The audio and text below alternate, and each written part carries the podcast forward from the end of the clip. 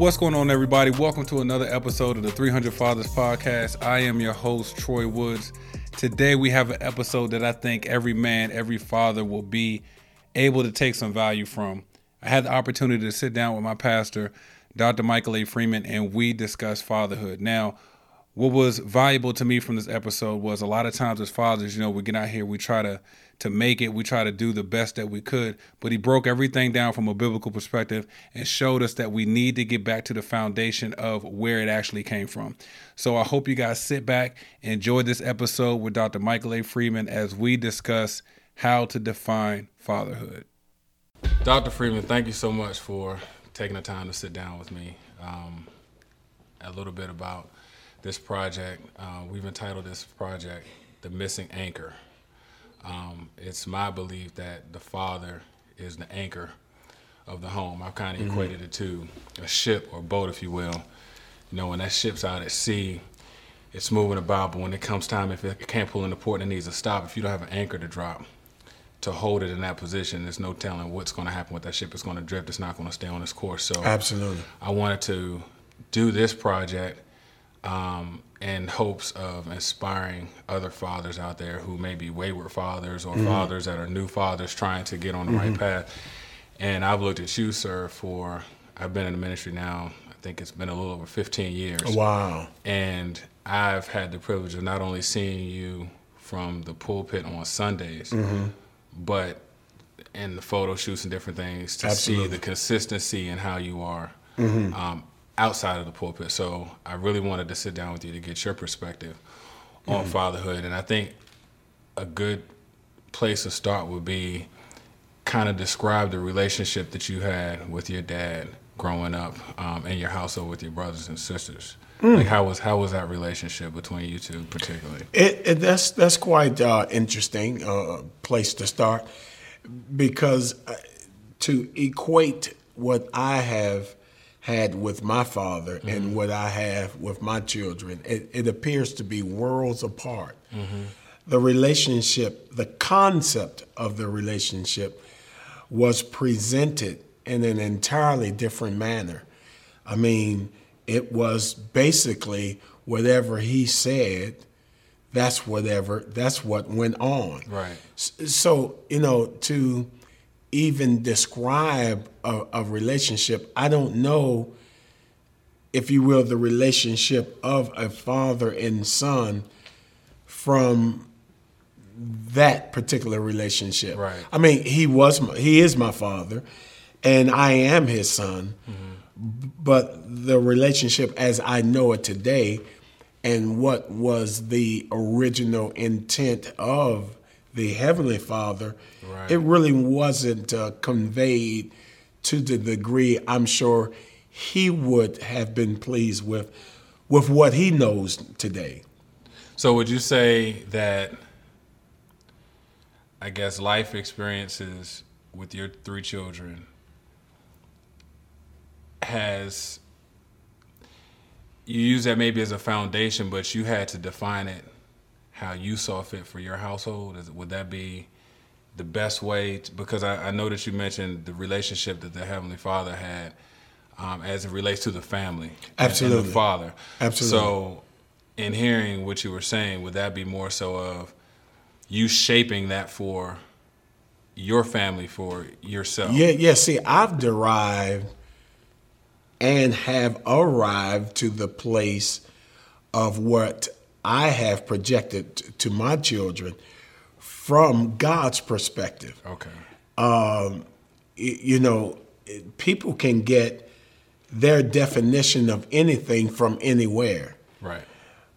But the one who defined father and and son relationship is the one that we most should look towards to to carry out that particular relationship. Right. Uh, you, you, you know, I've said this for years that the power to define is the power to fulfill. Right. So there's not a father alive who has to look for the definition of father when all he has to do is refer to God.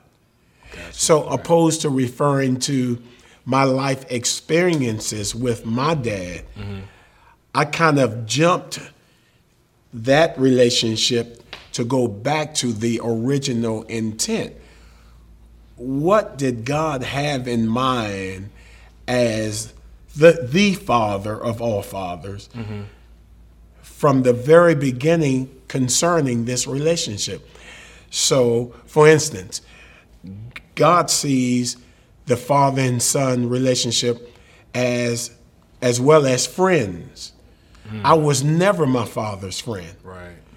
And and fathers somehow have developed the mindset that you can't be your children's friend. Uh, but yet we we get in church and we sing, "I am a friend of God." Right. right. You, you, follow what I'm yes, saying? I do. And and so I've allowed my children to reflect the relationship that the Father God wanted me to reflect the relationship with Him. Something interesting that you've been teaching um, lately in your messages, you've and I know it's helped me out, has related to um, the approach to children. You know, um, I think this past Sunday you mentioned, hey, if your kid comes home with an F, take them out for ice cream. You know, and I know that's contradictory to what a lot of Ooh, man. a lot of uh, parents would think. we come home with an F. right? It's, it's nah.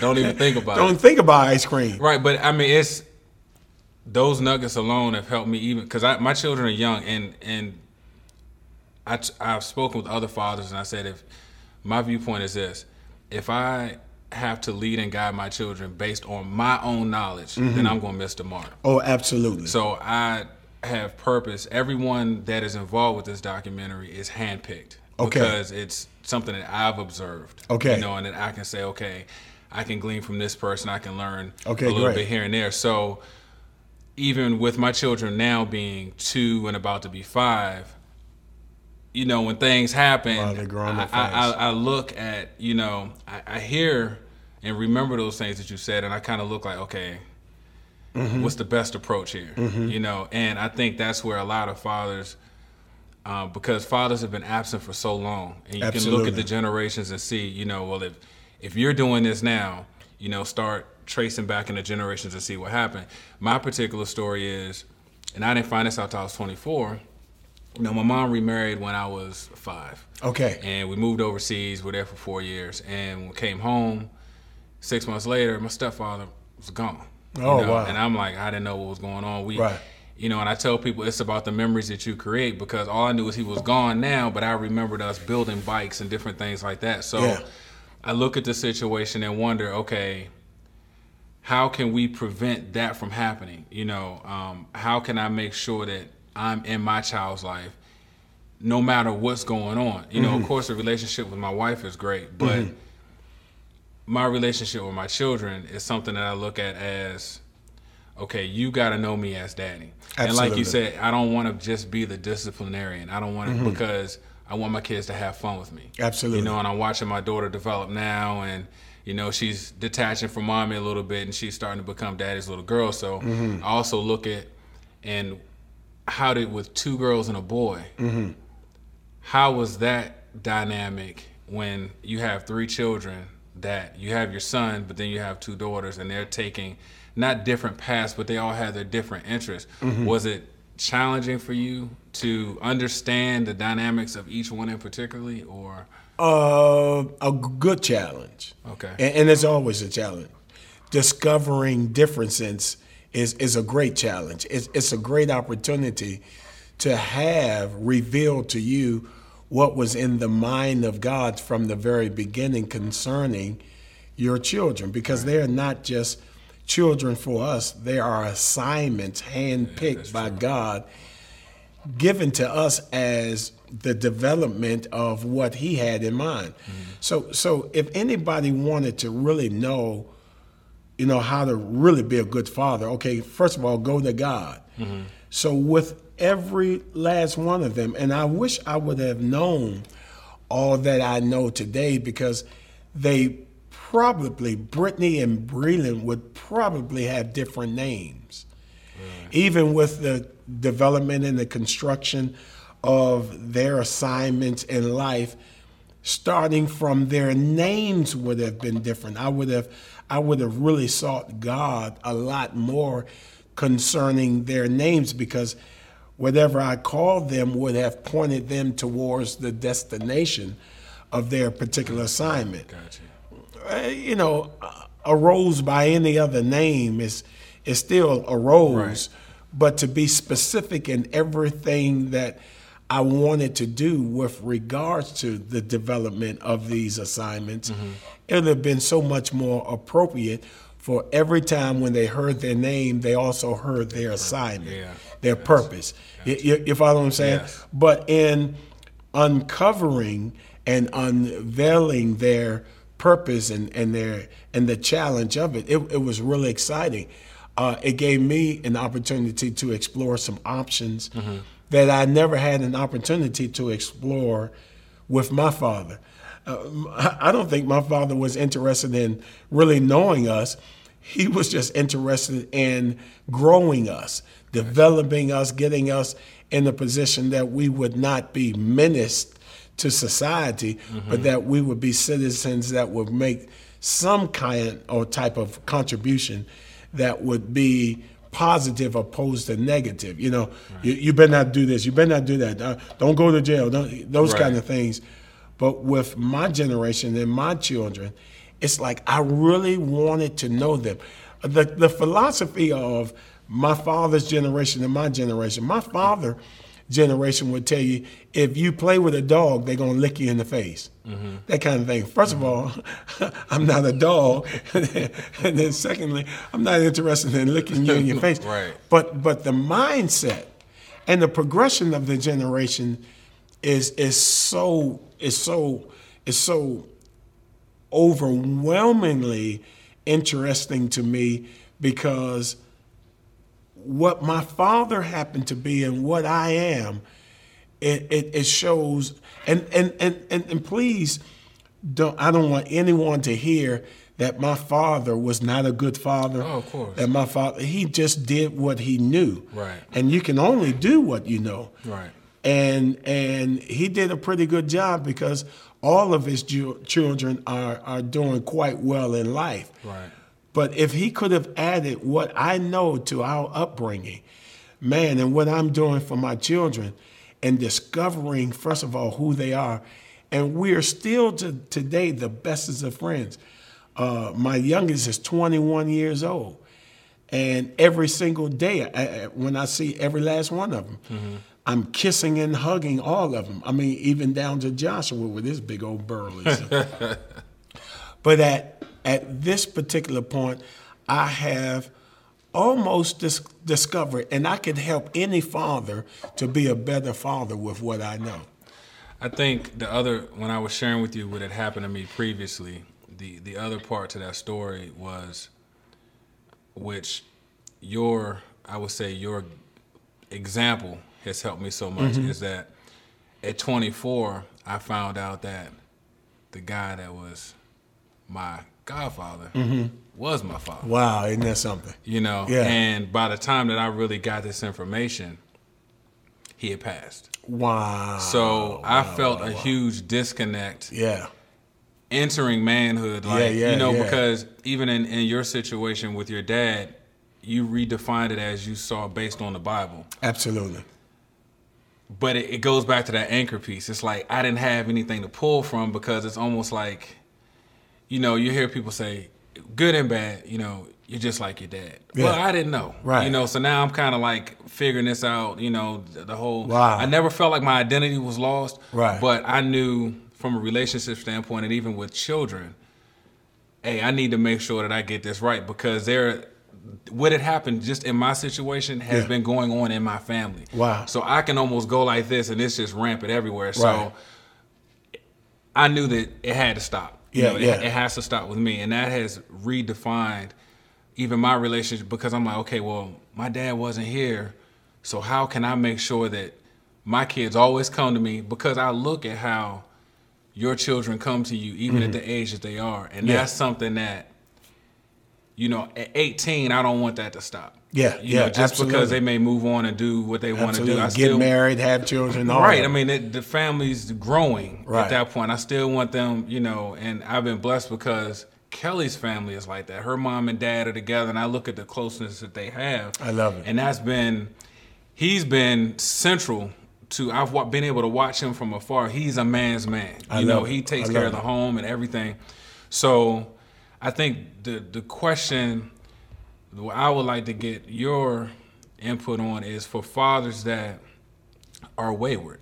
They are out of their children's lives, you know, and a lot of times that's because of a broken relationship with the mm-hmm. mother. Mm-hmm. What advice do you have for the fathers that need to get because it's the children 1st mm-hmm. What advice or insight would you have for them to possibly get back on track in their child's life mm-hmm. and to help the development of their children? Well, well, firstly, I would like for them to know they are missing out on some of the greatest moments that they could ever have in their entire existence. I I cannot overemphasize how much they are depriving themselves from a joy that God intended for them to experience.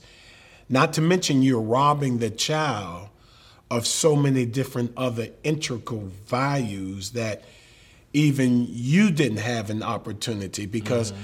your father was supposed to give you the guide or the barometer. He was supposed to give you the roadmap. He was supposed to reveal to you the identity of not only himself, but his life being used mm-hmm. to reveal the identity of God.